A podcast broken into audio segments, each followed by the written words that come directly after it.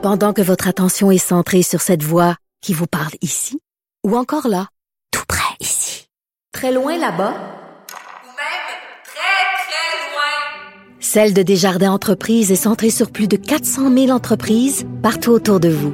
Depuis plus de 120 ans, nos équipes dédiées accompagnent les entrepreneurs d'ici à chaque étape pour qu'ils puissent rester centrés sur ce qui compte, la croissance de leur entreprise.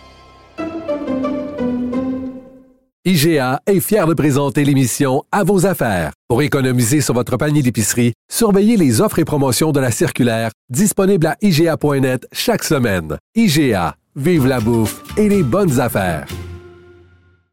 Vous vous demandez si les plantes ressentent de la douleur?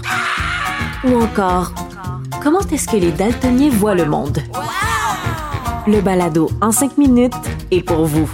Explorez la science, l'actualité et l'histoire en un temps record. La Feu, en collaboration avec le gouvernement du Québec, est fière de propulser la série Balado en cinq minutes. Ne laissez pas les questions sans réponse plus longtemps.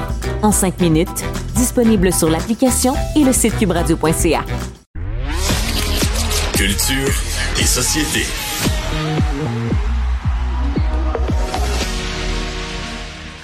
J'ai eu pendant euh, quelques temps deux chats.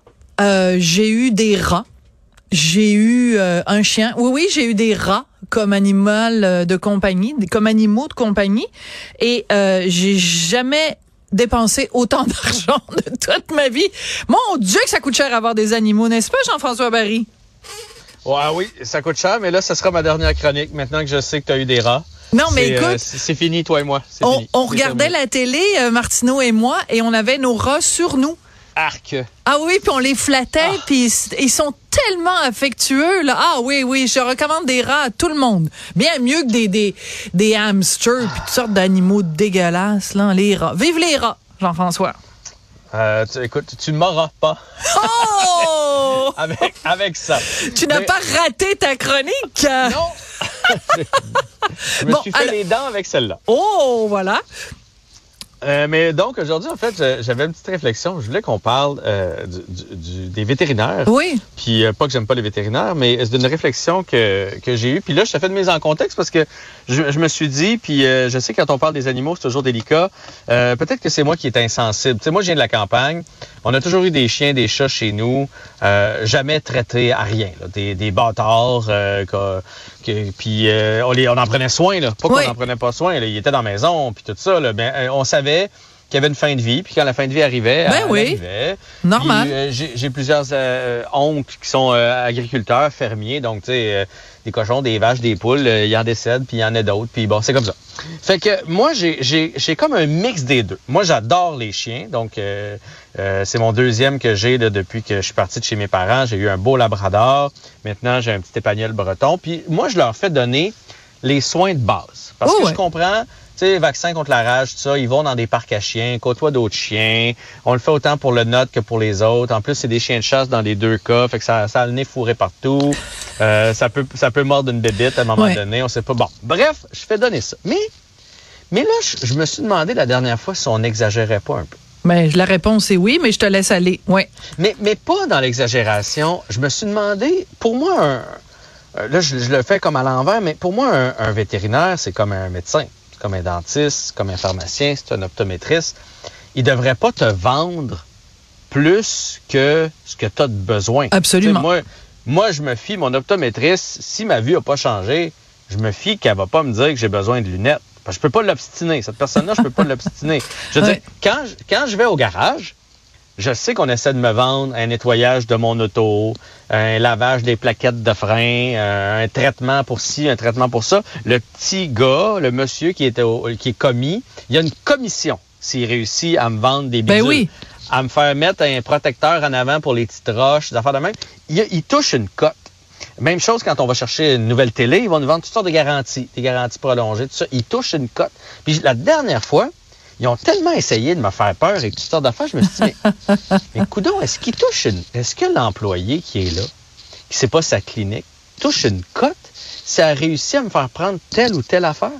Mais ce sont d'excellentes questions, euh, Jean-François, parce que c'est vrai qu'il y a énormément de pression. Puis moi, je me sens quand, enfin, je me sentais à l'époque quand je fréquentais les vétérinaires, justement comme quelqu'un devant un, un garagiste, parce que les garagistes, en plus, il y a tout un vocabulaire, là, le wing wing wang wang qui rentre. Euh, je connais, j'ai aucune idée moi comment ça marche une voiture. Moi, je sais qu'il y a quatre quatre roues, des portières, puis le reste à l'intérieur. Je ne sais pas comment ça fonctionne.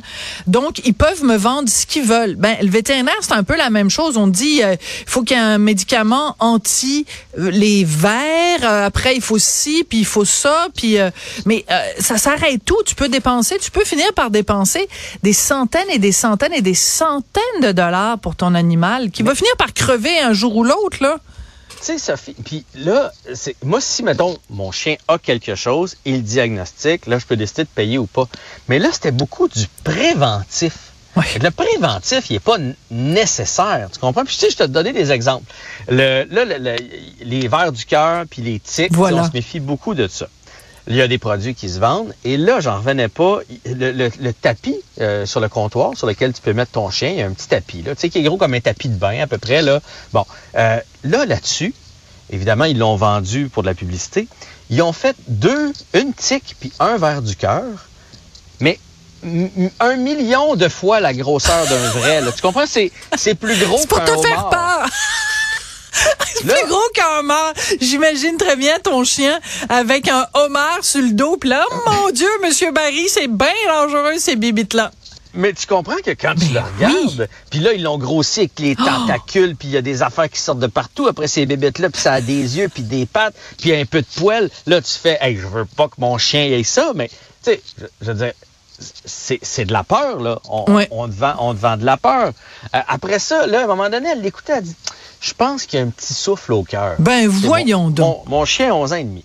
Fait que là, moi, dans ce temps-là, je pose tout le temps la question, OK, puis si, mettons, on découvre qu'il y en a un, on fait quoi? Là, elle dit, ben écoute, nous, on fait pas ça ici. Il faudrait faire venir un cardiologue qui va le, qui va le regarder, puis lui, il va pouvoir vous dire. Puis s'il en fait, ben euh, là, j'ai dit, OK, s'il en fait, qu'est-ce qu'on va faire? Dit, ben, on, on a un médicament qui peut retarder la progression du souffle au cœur.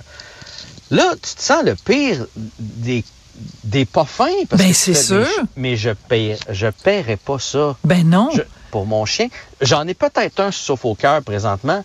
Je veux dire, je le sais pas. Il y a personne qui m'ausculte une fois par année pour, euh, pour savoir si j'en. tu sais, je veux dire, à un, mo- à un moment donné, il y a comme une marge, mais là. Mais si j'avais été le moindrement influençable ou si j'avais pris mon chien comme un de mes enfants, parce qu'il y en a que c'est ça, Ben, tellement. c'est sûr que je faisais venir tout ça. Mais là, je l'écoutais, je me disais, mais elle, elle veut faire travailler son collègue cardiologue. là. C'est- oui. Alors déjà, veut, moi, ce qui m'estomaque, euh, c'est parce que je suis estam estomaquée. Non, ce qui m'estomaque.